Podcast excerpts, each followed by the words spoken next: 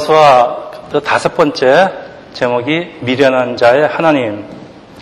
여호수아 6장 1절에서 16절 그리고 마가복음 8장 34절에서 38절까지 우리 같이 봉독을 했습니다. 오래전에 아주 오래전에 제가 미국에 와서 처음으로 스키를 배울 때이 저에게 스키를 배워주는 친구가 스키는 담력이다. 그러니까 처음부터 담력을 길러야 한다고 그 포코노 칼벳 그 스키장에 있는 코스 중에서 제일 그 어렵고 높은 코스로 데리고 갔는데 저는 스키에 대한 기초 상식도 하나도 없고 리프트 타는 법도 모르는 상태입니다. 그 친구와 같이 리프트를 기다리고 있는데 저는 리프트가 당연히 제 앞에서 멈추는 줄 알고 있었는데 아 얘가 멈추질 않고 제 친구는 타고 가는 겁니다.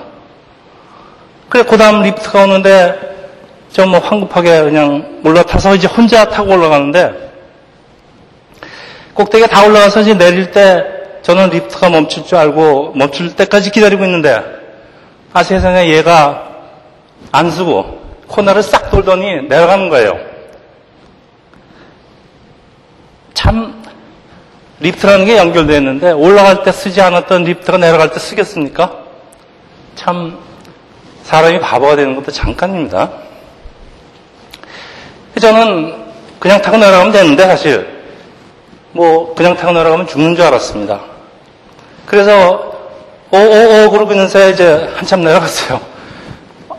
이게 여기서 뛰어내려서 다리 부러지는 것보다는 그게 죽는 것보다 낫다 싶어서 뛰어내렸습니다. 한 제 키한 서너 높이쯤 되는 데서 그게 눈 속에 파묻혔습니다. 이게 제가 스키를 처음 대하는 그때 일인데 제가 간신히 일어나서 내려가려고 밑을 보니까 아득해요, 아득해. 이게 제가 배운 게 딱 한 가지 있는데 위험하면 무조건 넘어져라. 그래서 산비탈에서 세상에 산비탈에서 스키 신고 위험하지 않은 데가 어디 있습니까? 그러니까 그냥 그 일어나기 굉장히 힘들어요. 타신 분은 알겠지만 그냥 일어나려고 일어나면 또 옆에서 싱하고 지나가면 또 넘어져요. 이거를 수도 없이 반복을 하는데 제가 맹세를 했습니다. 내가 오늘 만일 살아서 이 산을 내려갈 수만 있다면은 여러분 내가 내 인생을 하나님께 드리겠다 그런 약속 아니고 그때는 예수 안 믿을 때입니다. 내가 이 친구를 내가 이 친구를 내가 절대 나중에 알고 보니까 스키장에는 저 같은 초보자를 위해서 그 비기너 코스가 따로 있는데 그 친구가 올라가란다고 스키에 숫자도 모르는 사람이 그 높은 곳에 올라가서 스키를 타고 내려오겠다고 하는 그 하는 사람이 참 지금 생각해도 참 정말 저 미련한 사람이라는 생각이 듭니다. 뭐 웃으시는데 뭐 여러분 이런 경험 한두 번 없으십니까? 그래서 오늘은 우리 미련한 사람들 얘기 좀 하려고 합니다. 우리 출애굽기에 이어서 이제 여호수아를 배우고 있는데 이 출애굽기의 주인공들은 하나님을 막 알기 시작하는 이스라엘의 출애굽 1세들의 이야기입니다. 이 사람들은 끊임없이 불평하고 원망하고 그리고 불순종하다가 하나님께서는 진노하시고 모세는 중간에서 그냥 어떻게 중재를 하는 것을 반복하다가 결국 여호수아 갈렙 두 사람 제하고 출애굽 1세들은 가나안 땅에 들어가지 못하고 모두 광야에서 죽게 되는 그 비극적인 얘기입니다. 근데 여호수아서는 그 다음 세대인 출애굽 2세들의 얘기인데 이 사람들은 부전자전이 아닌 것이 아버지 세대와는 달리 하나의 명령에 철저하게 순종하는 모습을 보여주는데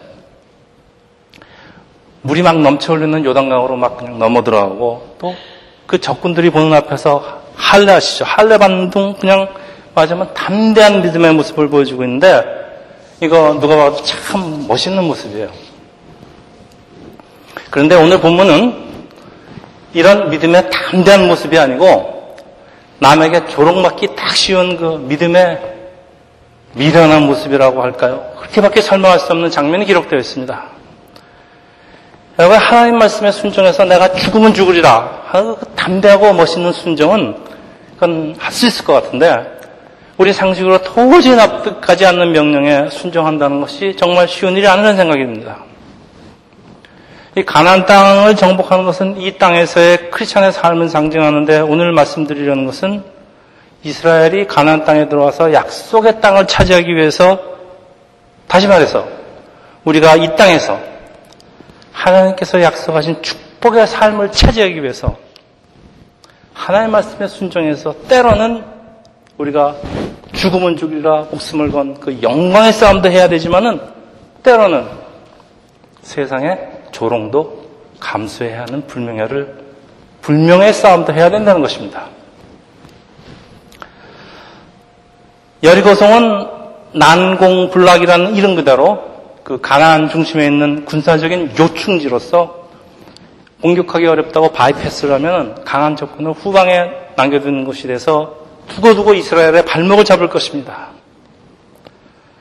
그런데 제일 먼저 떠오르는 질문, 그럼 왜 하나님께서 전혀 경험도 없는 이스라엘에게 공격하기 어려운, 공격하기 쉬운 성을 하지? 왜 어려운 성을 연습도 안 하고 하는 것입니다.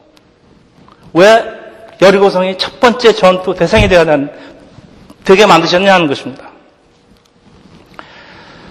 우리 젊어서 고생은 사사한다. 우리 속담에 있죠? 초장에 우리 고생 많이 하고 사는 사람은 살아가면서 웬만한 어려움에는 눈 하나 깜짝하지 않지만 그리고 군대 갔다 오신 분들 특공대 훈련 받은 군인들은요 웬만한 전투에서는 그냥 담대합니다. 그래서 저희가 처음부터 이 담력을 가리키겠다는 그 제 친구처럼 그 처음부터 가장 어려운 성을 공격함으로써 이스라엘에게 그 자신감과 담력을 길러서 앞으로 싸울 모든 가난한 전쟁의 그 본보기로 만드시겠다는 것입니다. 그러니까 어차피 이 싸움은 하나님께서 하란 대로 하면 이기는 싸움이기 때문에 그, 그 상대하기가 쉽든 어렵든 마찬가지라는 얘기입니다.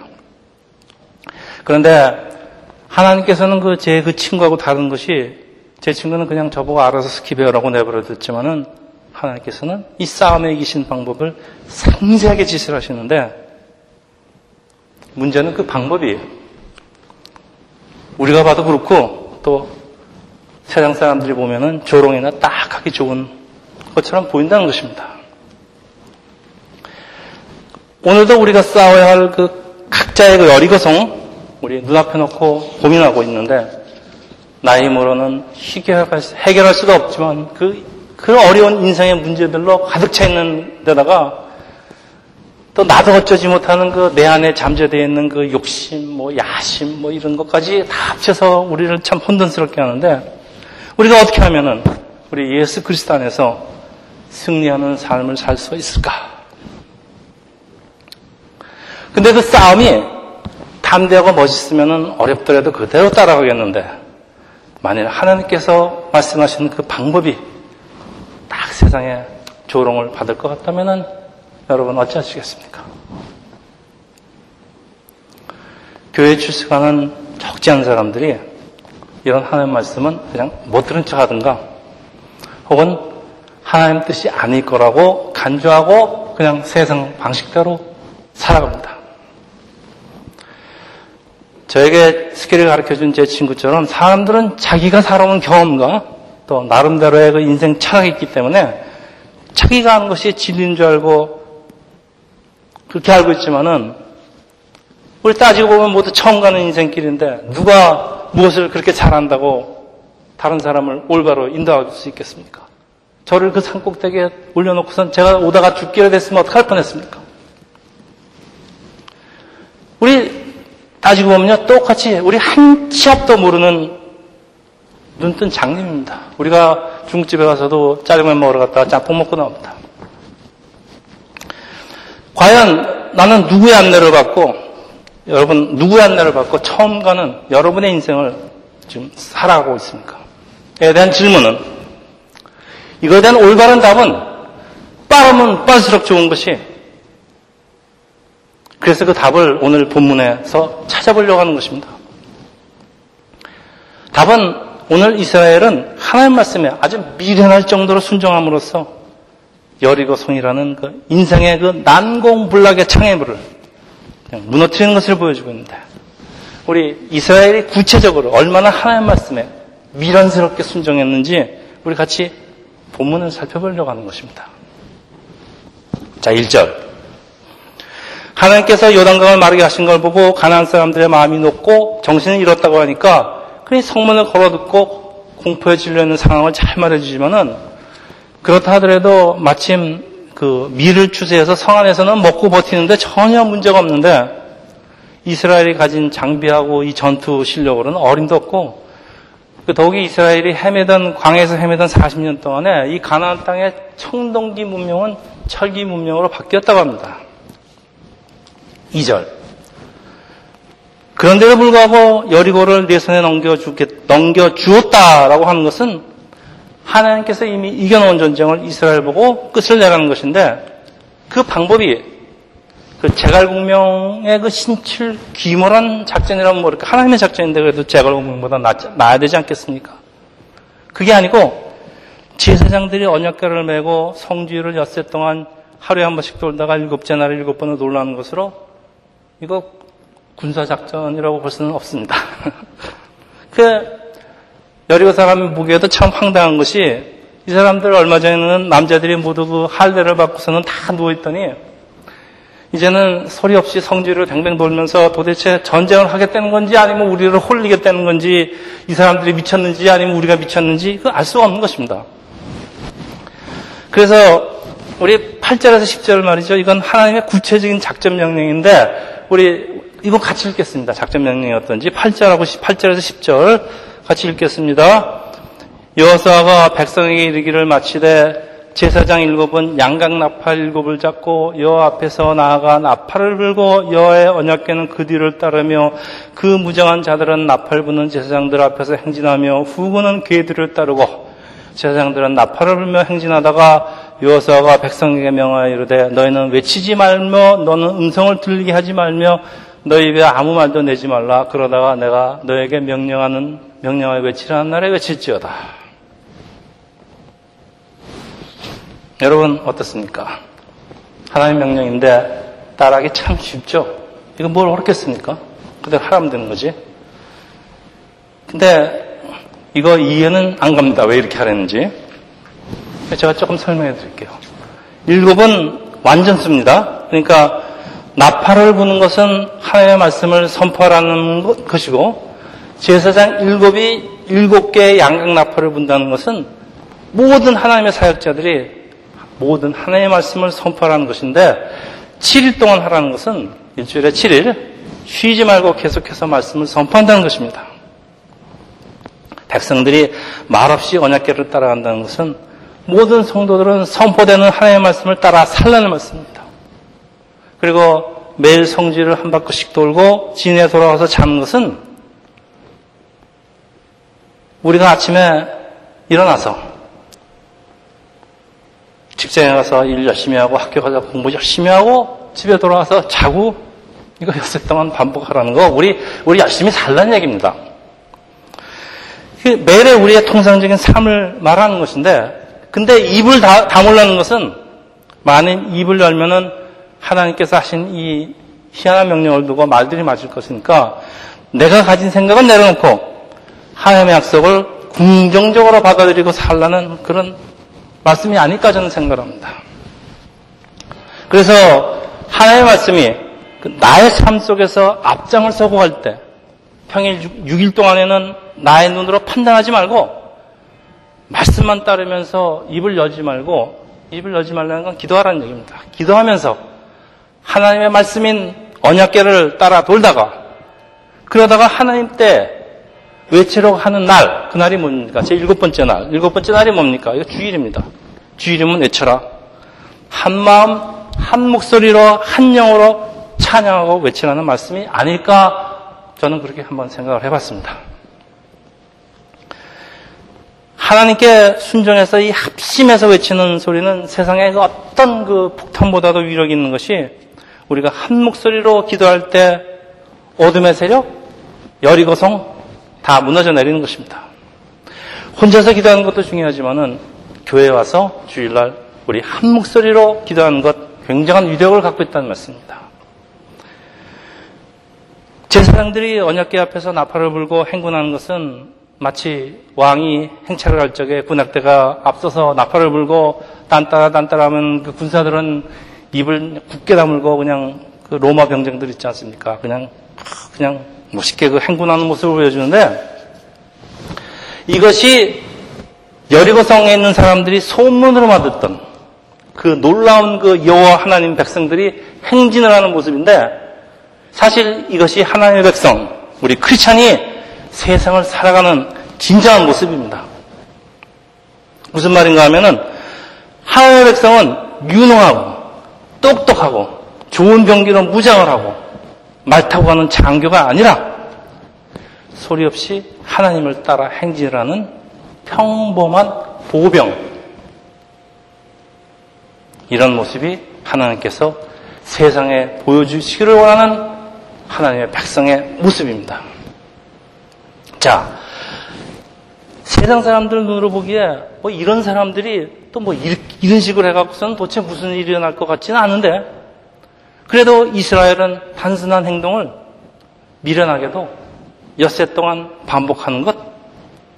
우리가 평소에는 우리 평범한 일상적인 삶 속에서 성실히 우리가 각자에게 맡겨진 일을 하는데 무슨 일이 일어날 것 같지 않지만은 그렇지만은 하나님이 지금 바로 외쳐야 할 때 라고 하시는 날 주일날 우리가 함께 와서 한 마음으로 기도하고 한 목소리로 찬양하고 한 목소리로 외치는 것입니다. 비록 하나님의 말씀이 이어가지 않아도 우리의 생각을 보려하고 묵묵히 순종을 할 때 여러분 길이 없는 곳에 길이 생기고 불가능이 가능으로 바뀌는 기적이 라는 것인데 성질을 뱅뱅 도는 것이 미련한 짓이라는 거 누가 모르겠습니까? 적군 앞에서 할례를 받고 누워있는 것이 미련의 극치라는 거 이스라엘이 몰라서 그랬겠습니까? 출애굽 1세 같으면 난리가 났을 것입니다. 우리 보고 도대체 무슨 짓 하는 거냐, 내가 미쳤냐 하면서 난리가 났겠지만은, 그러나 이것이 40년 동안 광야에서 하나님의 말씀으로 훈련된 출애굽 2세 세대의 특징인데, 이들이 입을 닫는데 걸리는 시간이 40년. 여러분, 내 생각과 입이 닫히는데 몇 년이 더 걸릴까? 한번 심각하게 생각해 보시기 바랍니다. 이런 이스라엘의 모습은 선한 목자 예수를 따라가는 순한 양떼들의 모습으로서 예수를 따르는 길도 이와 마찬가지입니다. 그래서 오늘 두 번째 본문 마가복음 8장 34절만 우리 같이 읽겠습니다. 너무나 중요한 구절입니다. 8장 34절 우리 같이 읽겠습니다. 누구든지 나를 따라오려거든 자기를 부인하고 자기 십자가를 지고 나를 따를 것이니라. 이것이 예수님께서 한마디로 정의하시는 예수 제자들의 길입니다. 따라하기는 굉장히 쉬울 것 같은데 여기 자기를 부인하다. 영어로 deny ourselves. 원어로 아파로네오마이. 이건 이 동사는 베드로가 예수를 세 번 부인할 때 쓰인 동사로서 아주 아주 내가 격렬하게 부인하는 것입니다. 내가 미쳤냐? 그리고 그런 부인을 얘기하는 것입니다. 그이 세상은 자기를 자기 자신 높이는 그 높이려는 이기적인 사람들로 가득 차 있지만은 예수의 제자들은 자기를 아주 격렬히 부인하고 마치 베드로가 예수님 부인하듯이 그렇게 부인하고 우리 각자에게 맡겨진 십자가를 지고 말없이 예수의 뒤를 따라가는 사람 세상의 눈으로 보면은 참 미련한 사람들입니다. 그러나 예수께서 원하시는 우리의 모습은 유능하고 똑똑해서 말 잘하는 모습이 아니라 하나님 말씀 위에는 예수님 외에는 다른 길이 없는 그 아주 미련한 사람들입니다. 그래서 38절에 뭐라 그랬습니까? 예수를 믿고 그 말씀을 따르는 것이 세상 사람들 눈에 미련하게 보일까 부끄러워하면은 심판의 날에 예수께서 우리를 부끄러워하시겠다는 말씀입니다. 이거 부끄러워하지 말라는 얘기입니다. 고린도후서 12장 10절 사도 바울은 이렇게 말씀합니다. 내가 그리스도를 위하여 약한 것들 약한 것들을 기뻐하노니 이는 내가 약할 그때 꼭 강함이라. 우리 찬송 불렀죠. 내가 약할 그때 곧 강함이라. 다시 말해서 내가 예수 앞에 예수 안에서 미련할 때 그때가 곧 강함이란 얘기입니다. 여러분 자기 부인한다는 이 뜻은 나의 생각과 나의 판단을 잠시 보려하고 하나님께 나를 온전히 맡긴다는 것인데 이때 하나님의 능력이 나에게 들어온다는 것입니다. 그러니까 강해진다는 것입니다. 성경은 오직 하나님의 말씀을 붙들고 미련하게 산 사람하고 자기의 재주를 믿고 살았던 대표적인 두 사람을 소개하는데 아브라함의 손자 야곱 그리고 야곱의 아들 요셉 성경에서 제일 잔머리를 제일 잘 쓰는 사람들 경연대회를 열면은 누구 같습니까? 네, 야곱입니다. 뭐. 창세기 읽어보면 야곱이 쓰는 수법을 보면 기가 막힙니다. 한번 세상적인 수법을 배우고 싶은 사람은 창세기 잘 읽어보세요. 야곱이 어떤 어떻게 수법을 쓰나? 야곱은 세상적인 지혜와 방법을 총동원해서 자기 아버지 아들 비롯해서 많은 사람들과 서로 속고 속이는 것을 반복하면서 성공합니다. 성공해서 모든 것을 잠시, 잠시 가진 듯 했으나 그렇게 오래 가지 않아서 모든 것다 잃게 되고 굶어 죽기 직전에 온 집안 70명이 이집트의 총리가 된 그 아들 요셉에게로 이주하게, 이주하게 되는데 이집트 왕 바로를 만나서 자기가 살아온 인생 고백을 하는데 그 말이 참 명언입니다. 여러분 잘 아시는 구절입니다. 창세기 47장 9절에 내 나그네 길의 세월이 130년인데 참으로 험악한 세월을 보냈습니다. 여러분 130살쯤 돼서 아들한테 이렇게 인생 고백하고 싶으시겠습니까? 나 참 험악하게 살았다. 근데 머리는 되게 굵었다. 모든 방법을 다 동원했는데 내 인생 참 험하겠다. 여러분 이러고 싶으십니까? 그는 매사에 머리를 굴리고 안달을 하고 그리고 치밀하게 준비한데도 불구하고 험악한 세월을 보내는 참 이해할 수 없는 이상한 인생인데 비록 자기가 애쓰고 노력한 것을 잠시 얻었다고 할지라도 끊임없이 뺏긴다는 것입니다. 여러분 이유를 아십니까? 도대체 왜 그럴까요? 그의 삶 속에 내가 항상 살아있기 때문에 하나님께서 역사할 틈도 없지만은 하나님께서 이런 야곱에 하는 짓을 그냥 두고 보시지 않는다는 것입니다. 자, 반대로 하나님의 말씀을 붙들고 미련하게 산 사람을 뽑으라면은 몇 명 있습니다. 그래도 대표적인 인물은 이 아버지를 닮지 않은 아, 야곱의 열한 번째 아들 요셉인데 요셉을 대표하는 단어는 형통.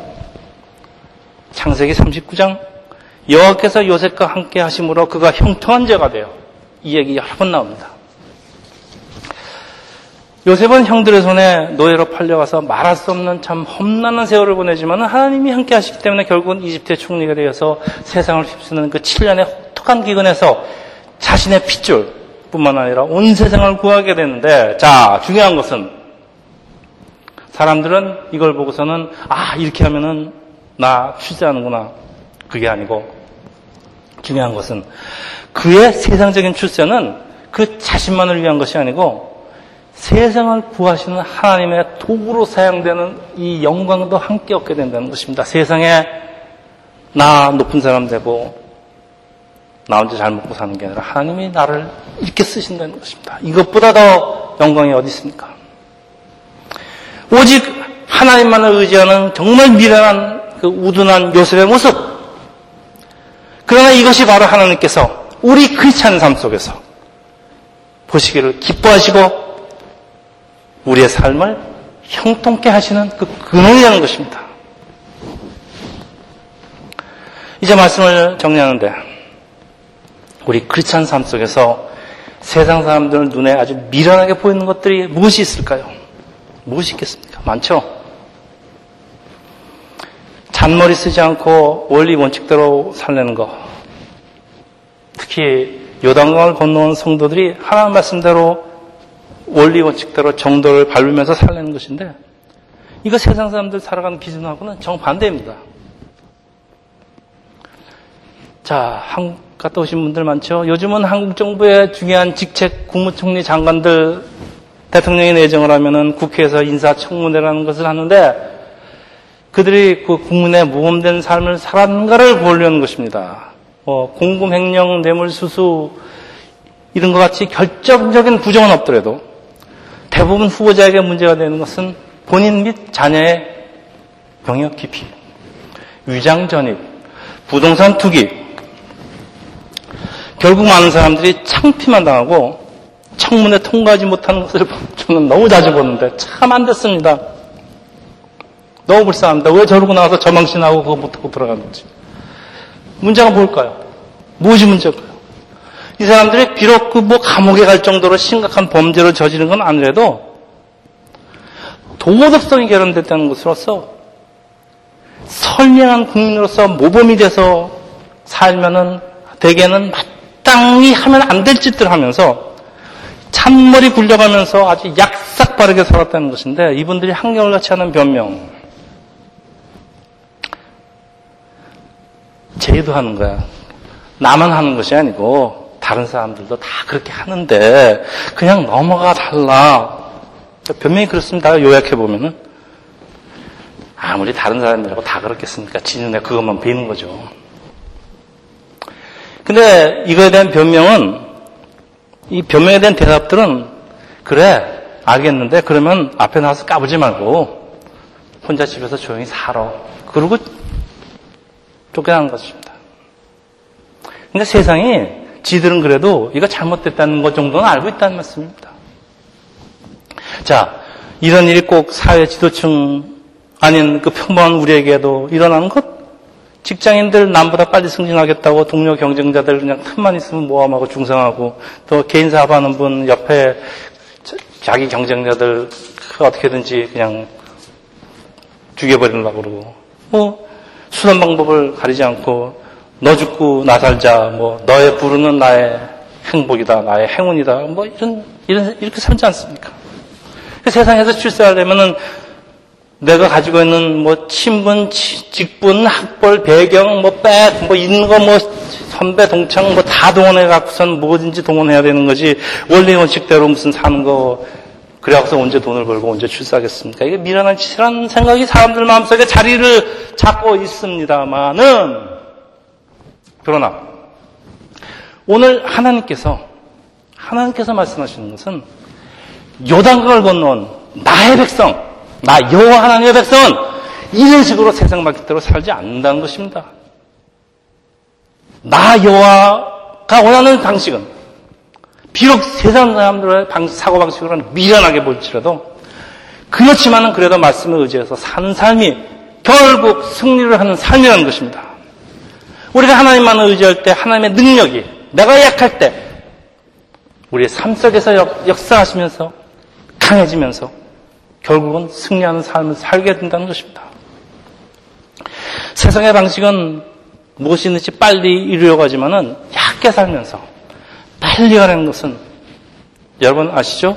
자동차 빨리 가려다가 세상 빨리 떠납니다. 빨리 망하는 길인지 지름길이 절대 아닙니다. 하나님의 백성이 사는 방식은 법이 있으면 법을 준수하고 규칙이 있으면 규칙대로 살면서 조급한 성취에 급급하지 말고 인생을 길게 보면서 열심히 성실하게 사는 것입니다. 공부하는 학생들은 요령 피지 말고 평소에 공부를 열심히 하는 것이고 직장에 다니는 사람들은 직장이 나의 것이라고 생각을 하고 성심과 최선을 다하는 것이고 목사? 목사는 하나님의 말씀을 더하지도 빼지도 말고 말씀 있는 그대로 올바르게 선포하는 것이고 성도님들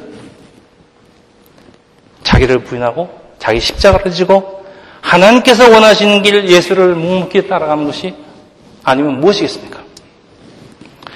비록 세상 사람들의 눈에 느리고 참 미련하게 보일지 당장 아무 일도 일어나지 않는 것 같아도 길게 보면 이것이 승리의 길인 것은 우리 요동강을 건넌 가나안 땅에서 우리들의 싸움은 하나님 안에서 이미 승리가 보장된 싸움이기 때문입니다. 조급해하지 마십시오. 승리는 우리 것입니다. 마지막으로 고린도전서 1장 18절 사도 바울은 이런 하나님의 말씀을 이렇게 결론을 냅니다. 제가 읽겠습니다.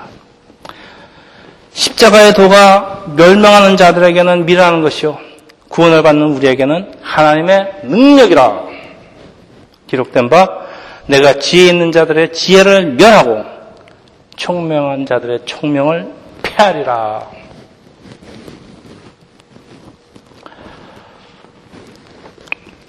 저도 여러분 보시기 어떨지 모르지만은 예수 믿기 전에는요, 저도 꽤 제 자신을 총명한 사람이라고 생각을 한 적이 쭉 그렇게 생각해 봤습니다. 근데 생각해 보면은 세상에 어느 총명한 사람이 친구가 그 높은 데 올라가라고 초보자가 아무것도 모르는 사람이 그 높은 코스에서 올라가서 스키 타고 내려오겠다고 그곳에 올라간 사람을 과연 총명한 사람이라고 할 수 있겠습니까? 참 미련하기 짝이 없는 사람입니다. 그렇죠? 그렇지만은 하나님께서는 저희 총명을 보실 게 아니고 저희 미련함을 보시고 참 늦게 목사시키는데 오직 미련했으면 이렇게 늦게 목사시키겠습니까? 그래도 하나님은 미련한 자의 하나님입니다. 오늘 설교 제목입니다. 여러분 똑똑해지려고 그러지 마십시오. 하나님은 미련한 사람이 하나님입니다. 세상 사람들이 보기에 미련한 것 같아도 하나님의 말씀 순정해서 정말 말씀대로 그렇게 살아가시는 우리 세상계 성도님들이 되시기를 예수 이름으로 축원합니다. 기도하겠습니다.